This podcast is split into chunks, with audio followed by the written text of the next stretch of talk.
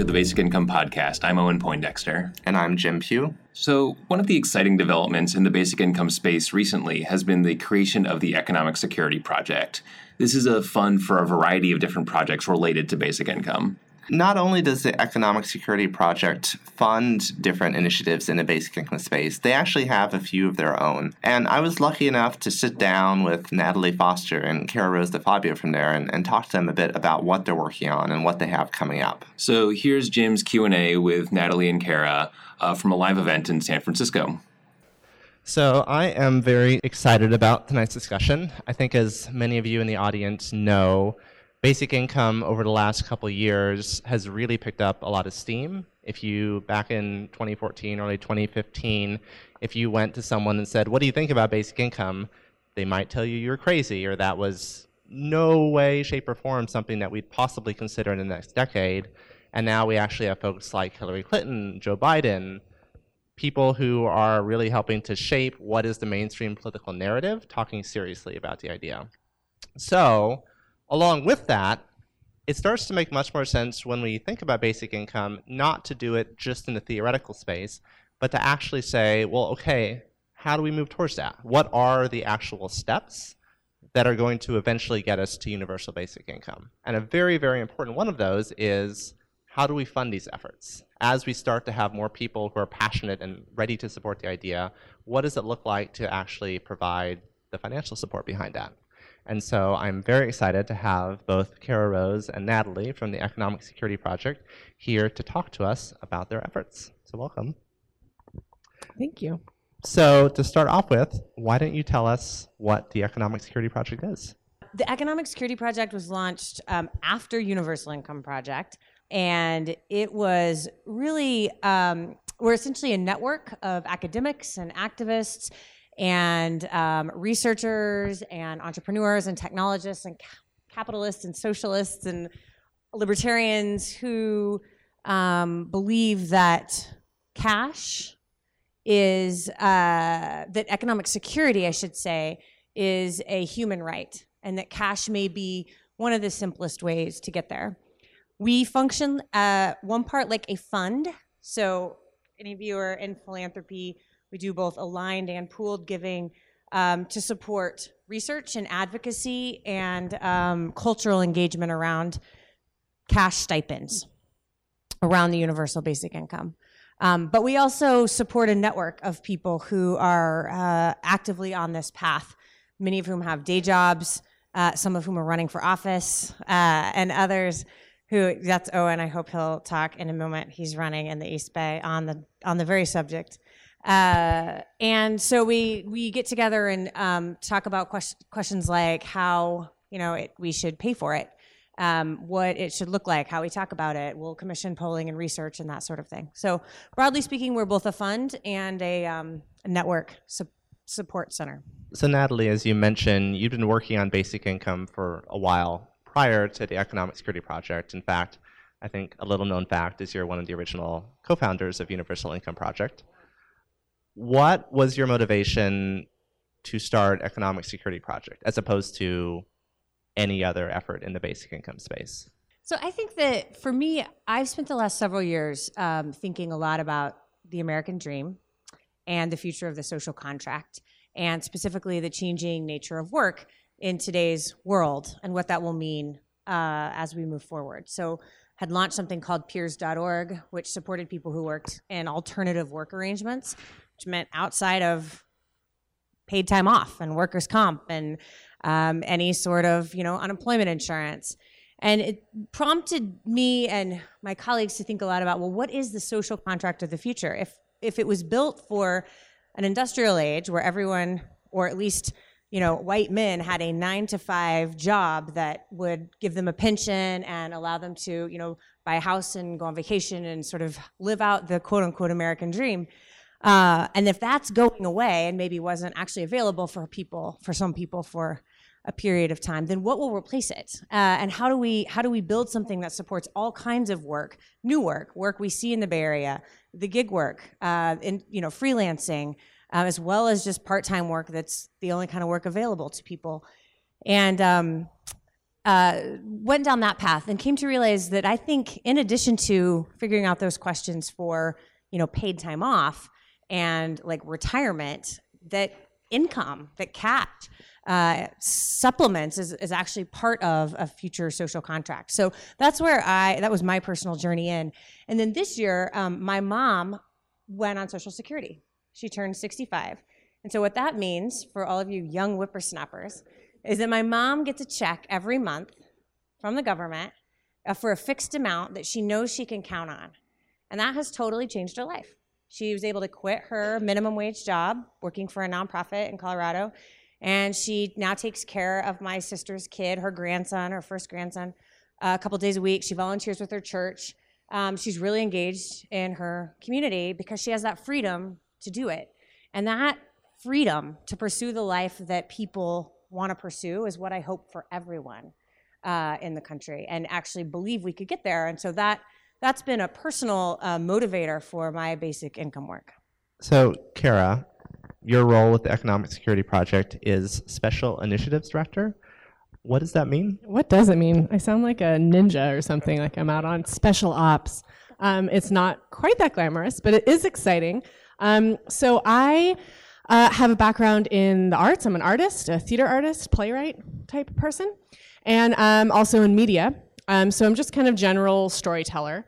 And um, I was brought on. Uh, Natalie kind of invited me to come into the group to look at how we can engage people with some of these really big, crazy ideas. Um, and so the two projects that I have, um, one of them is a speculative fiction contest. It's called Into the Black. And um, I hope you'll all write a story and submit. They're due November 1st. You have some time. And basically, that's just, you know, to really get our imaginative juices flowing and tap into um, what life could look like if everybody had economic security. Um, and uh, that's, so that's a writing project. And then the second project is called Cash Conference, and that's coming up, and I know we'll talk about that a little bit more later.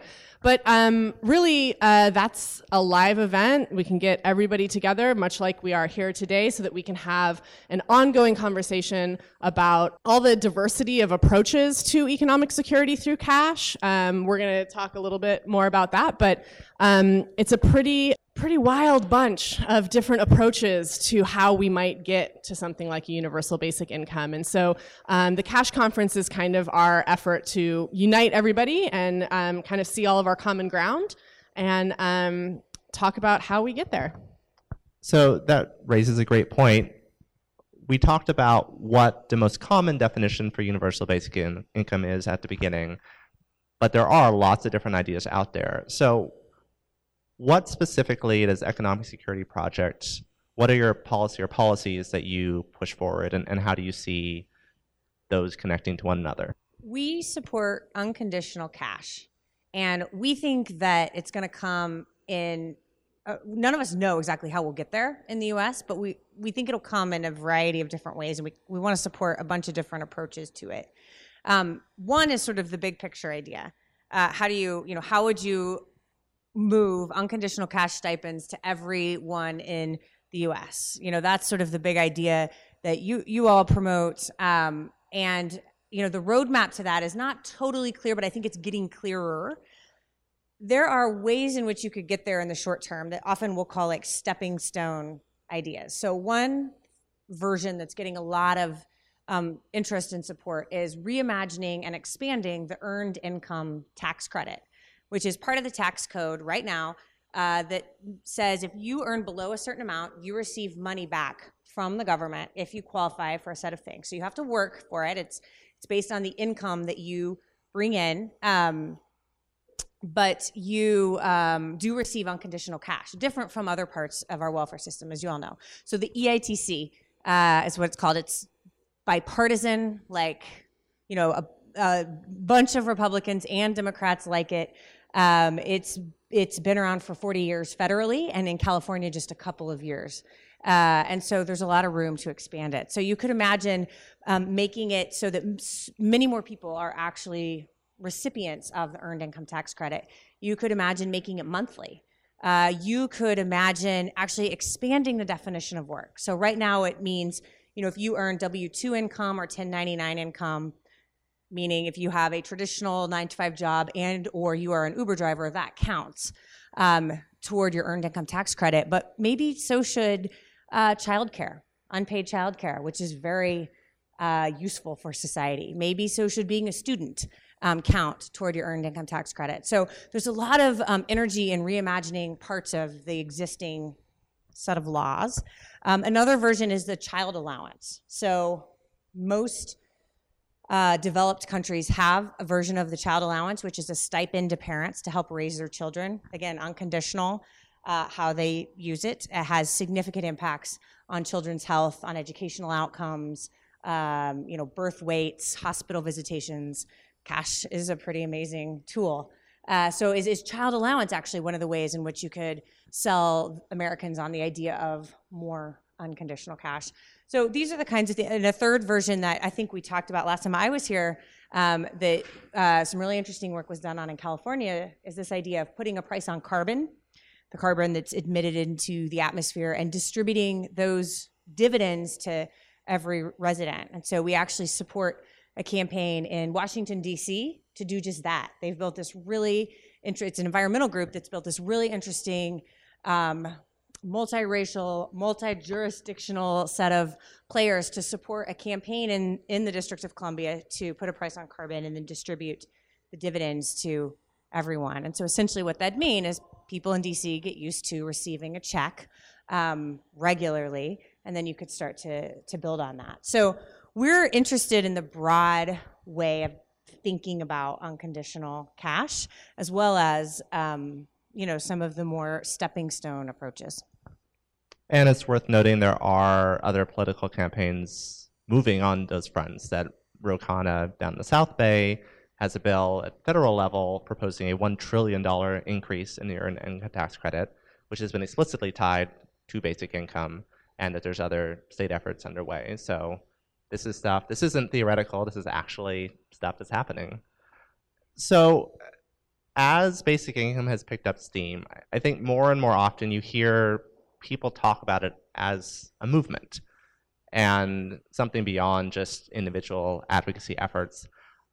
This is a broad question, but I'm curious to hear your thought, Natalie, and, and maybe yours as well, Cara.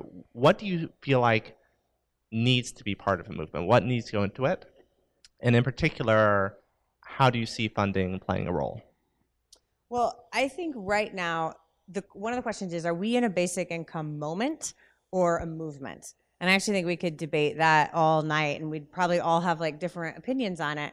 Um, the danger I feel is that we squander this moment where there's a lot of attention put on it, where now you have, uh, to, to reference what Jim was saying, over the last few weeks, Hillary Clinton's book has come out, and in it she said, we considered a form of universal basic income, like what they have in Alaska.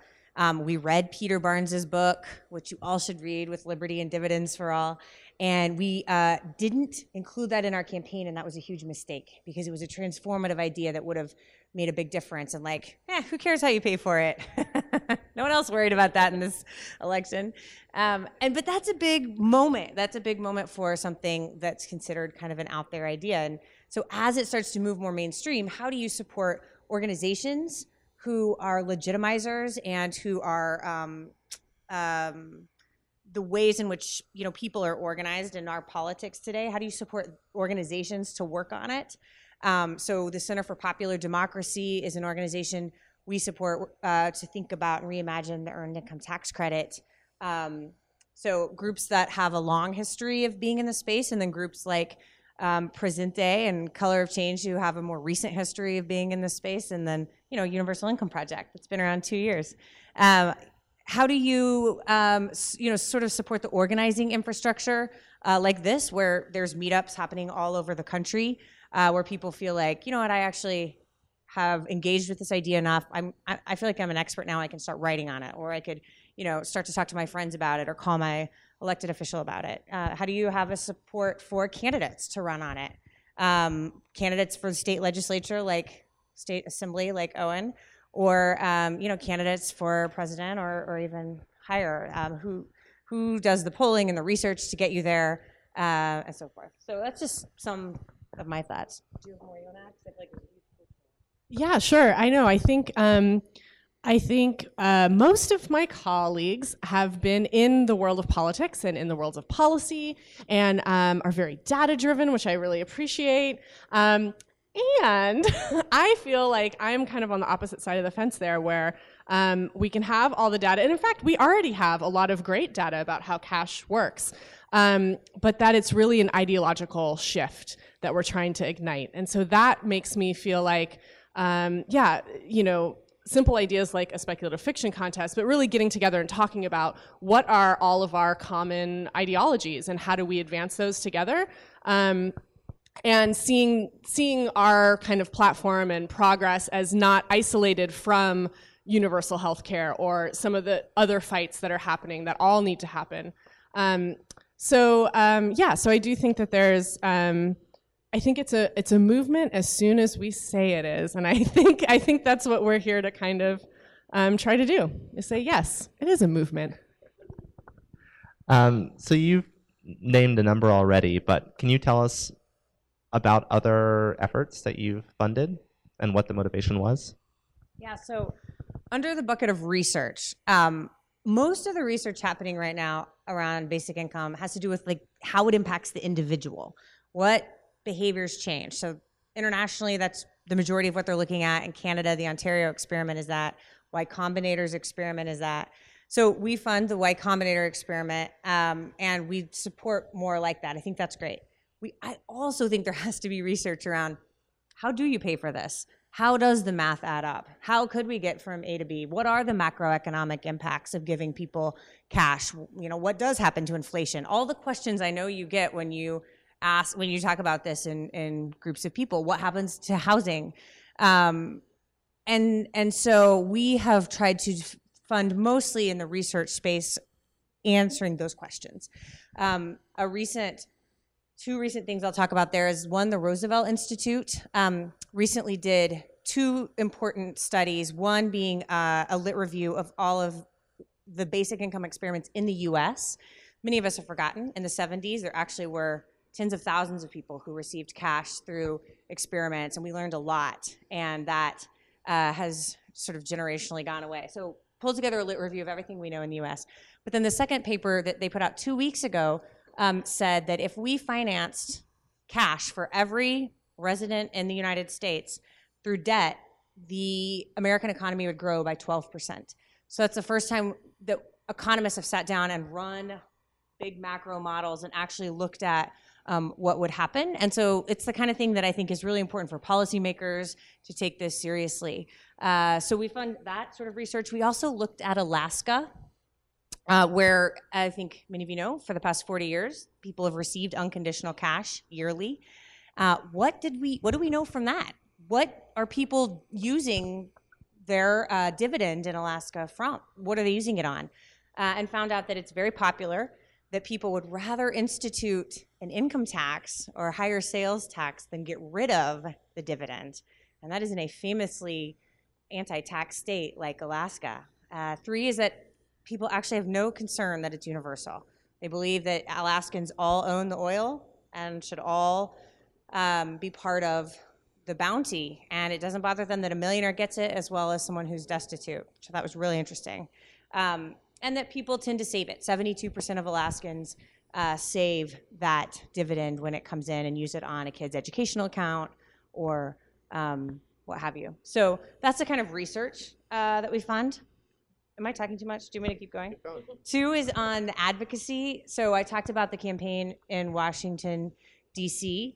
Um, and I've talked about the earned income tax credit work. So I actually think that's the majority of um, what we've funded in the advocacy space. Different groups who have a plan in a different state. You know, we want to take this to our state legislature, um, or you know, we think this is a possibility uh, to move to move forward.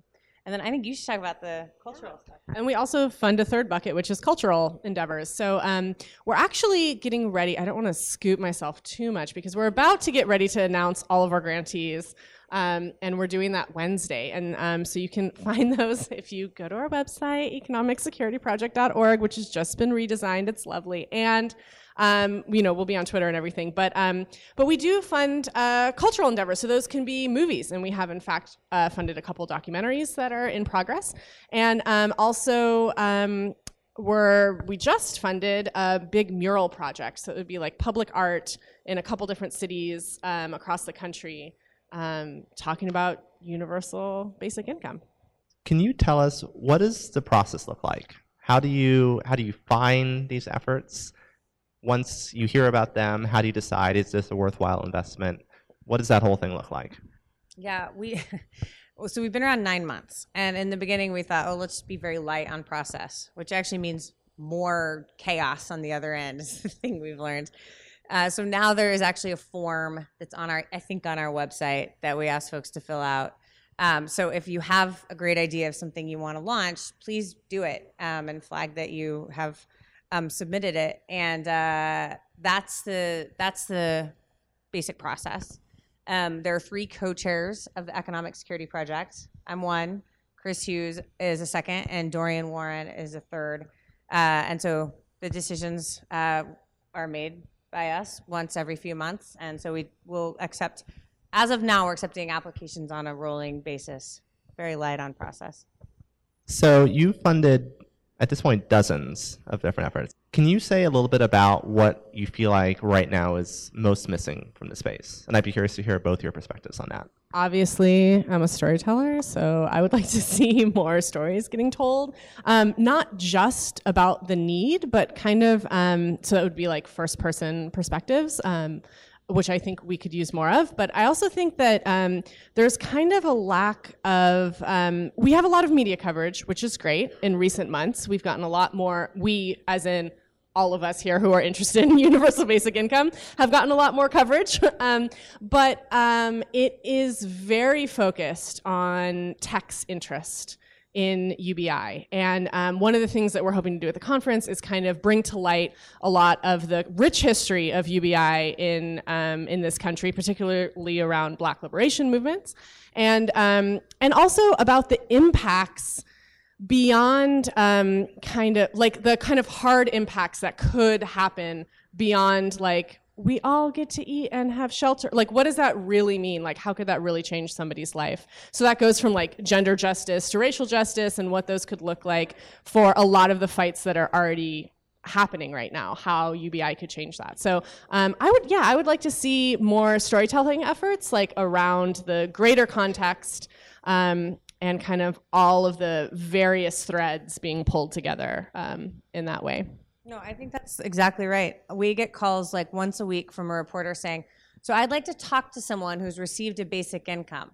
And we have to say, Well, you could call someone on Social Security, uh, or you could call someone on Alaska who gets it like once a year.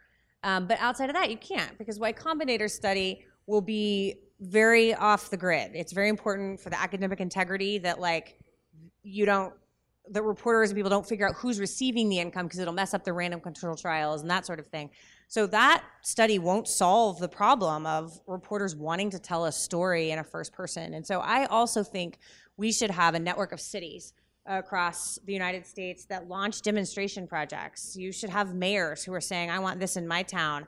Here's 25 families who I'm giving, you know, a check to. Maybe it's funded publicly or maybe it's funded through philanthropy at first um, to say, this is who I'm giving a check to. Here's how their life is changing. And, and they're able to talk uh, about that as well. So I think that's a really big need um, that we have. But we also need more campaigns up and running. Like, I'd love to see more reimagining the earned income tax credit campaigns in states and cities um, across the US. And then, of course, the roadmap of how we get to the big idea. So, lots and lots of things. Uh, Cara, you mentioned earlier this speculative fiction contest, which launched just a month ago, a few weeks ago. Tell us more what the motivation is there. What, yeah, what inspired that idea? Yeah. Sure. Well, I can't take credit for the idea myself. This was an idea that was brewing um, before I got came on board. But um, who doesn't like science fiction? I don't know. I mean, I love it. And also, um, one of the reasons I love it is because it allows you to kind of address some of the social issues that we have in today's contemporary society that we're dealing with at the moment. Um, and and frame it in a new way so that everybody has access to that story and that everybody can imagine themselves there. So I think um, that's one of the really kind of powerful tools of speculative fiction. Um, the reason I'm flip flopping between science fiction and speculative fiction, some of you might know if you're like a really hardcore sci fi person, I'm not. Um, you know, going to say that has to be hardcore science fiction. I think that it could be a really compelling, um, near future personal drama that would be speculative fiction about how a universal basic income could change lives. So that's why we're calling it speculative fiction. But the idea, short fiction, yeah. Oh, yeah, short. So 5,000 words. Um, and the idea is that, yeah, and 5,000 words is pretty short, but um, that you should be able to tell, you know, Rad, uh, Ray Bradbury does it, you should be able to do it too. 5,000 words. Um, and, uh, and yeah, that it really just like allows us to kind of you know, step away from the questions of how you pay for it and the questions of like, you know, uh, pragmatism and look at what it could be like and that um, kind of transformational power of imagining yourself um, in a better situation than you are now is like a real gift of speculative fiction.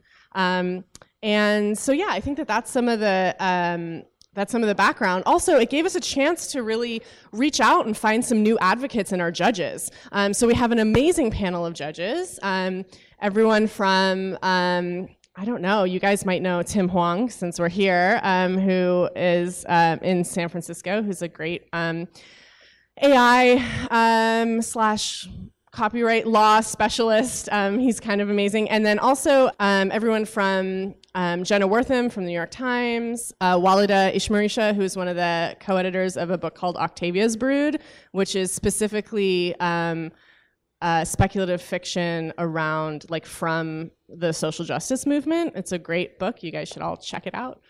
And um, uh, yeah, Alexis Madrigal from The Atlantic, also Carrie Putnam from the Sundance Institute. So we have like a huge range of media um, participating, and um, we're really excited to see what you guys come up with. So um, yeah.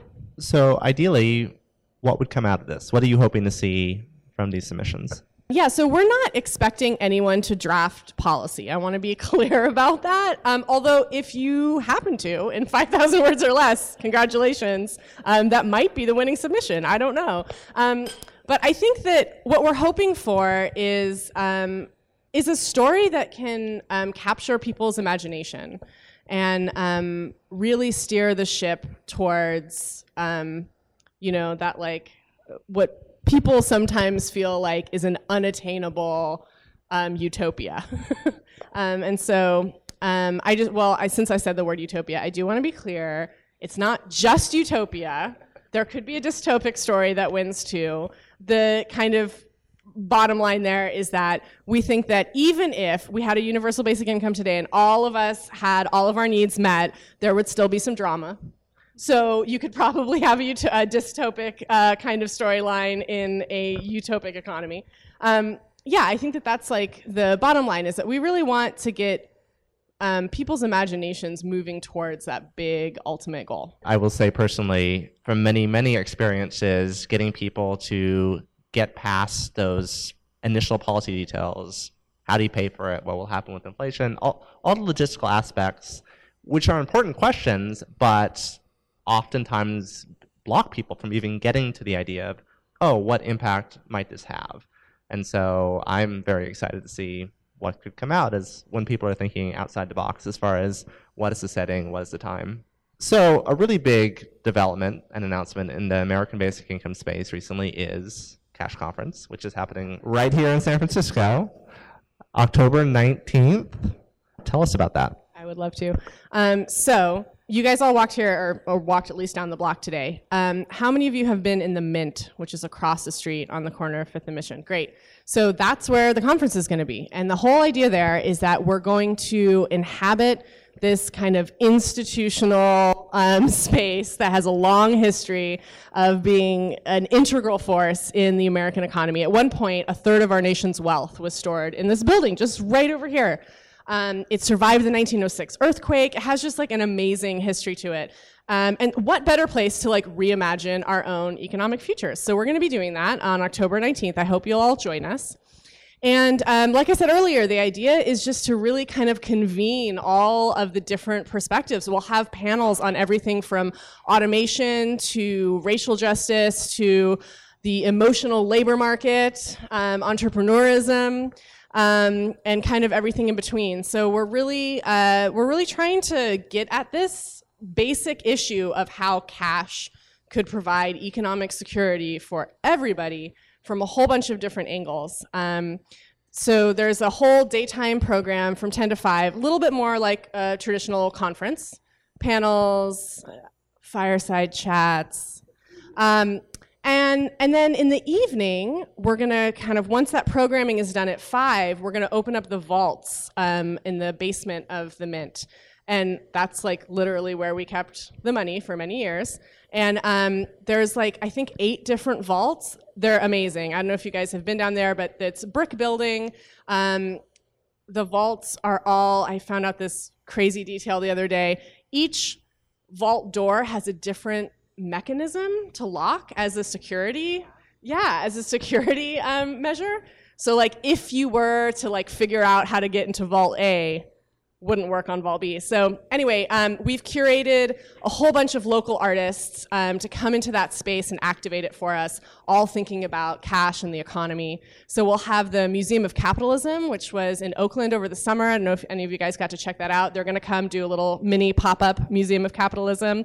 That project is about um, kind of imagining, it's a speculative project, imagining a world in which capitalism was an atrocity that happened to us that we need to remember. Um, so it's like, never forget. And um, there's a whole bunch of different um, artworks that they'll be bringing in. Um, we're also working with some local artists. Um, Erica Dixon, who came to one of your create-a-thons, um, is going to be presenting. Actually, she's going to be doing some gameplay with you guys. I don't want to give away her whole project, but she's going to be playing games with you in the vaults. And then um, also, uh, Olabaju from Oakland um, is going to be doing some artwork looking into black bodies in the American economy. And um, we also have uh, Brittany Powell, whose Debt Project um, is going to be on display down there. And those are beautiful um, photographs of people in their homes um, and these kind of handwritten letters about their own personal debt, um, which is very compelling. So we're gonna have cocktails down there and an art party, and then we'll go back up into the space from 6 to 9 p.m. to kind of have a little bit more, you know, kind of inclusive. Is this your first time hearing about basic income? Like that's the event you guys should bring your Tinder dates to that are like, I don't get it. What? Bring them to that event, and then we'll we'll all have the conversation together. Um, we'll have a band. There'll be a little bit more art and culture context around UBI. So I know there are things still in motion, but are there any speakers that you can share with us? Sure, absolutely. Yeah, so um, we'll have everyone from Andy Stern, who um, is a former SEIU president, um, who uh, basically wrote the book on, on basic income. Um, and he's going to be there um, talking with uh, Natalie about automation and the future of work. We'll have Elizabeth Rhodes giving a dispatch from the Y Combinator project in Oakland. We're going to have a panel um, on entrepreneurism that has a whole bunch of different people from the Bay Area that are going to be able to talk a little bit about how they currently support entrepreneurism in their work, um, and um, and then also about like looking forward about how. Uh, basic income could impact the work that they do. And then we'll also have uh, one of our co-chairs, Dorian Warren, is going to be in conversation with uh, Saket Soni, who is the, um, I think, president for the National Guest Workers uh, Alliance and Anne Price um, as well from the East Bay, who is from Insight. And they're going to be talking a little bit about uh, racial justice and the kind of legacy of UBI in American civil rights, and also um, how you know what, what's the path forward there for um, a basic income slash guaranteed minimum income. That was Jim Pugh with Natalie Foster and Cara Rose DeFabio on the Basic Income Podcast. I, for one, am very excited about the Cash Conference coming up on October 19th. There's going to be a lot of cool speakers and panels and even some art installations. Uh, and it's going to be at the Mint in San Francisco. So we'll be uh, talking and le- learning about basic income in a place that used to house a large percentage of the nation's wealth. Yeah, we certainly see a lot more happening in the basic income space broadly these days. But there aren't that many instances where people are really come to, coming together, particularly across disciplines, to really be having that, that larger discussion and uh, to, to have that energy shared amongst people who are who are engaging in very different ways. Yeah, and there have been, you know, we've been to a few events where uh, you do have a lot of basic income people all in one room, and it's a very different energy to to to see this movement uh, all at once as opposed to just an isolated conversation. So if you're in the San Francisco area or can make it here, I highly recommend checking out the Cash Conference on the 19th. You've been listening to the Basic Income Podcast. Thank you to our producer, Eric Davison. And if you like what you hear, please make sure to rate and review us on Apple Podcasts or the podcast service of your choice. And also tell your friends. We, again, are always looking for, for more people to reach and to encourage them to think about what world might be like with universal basic income. We'll talk to you next time.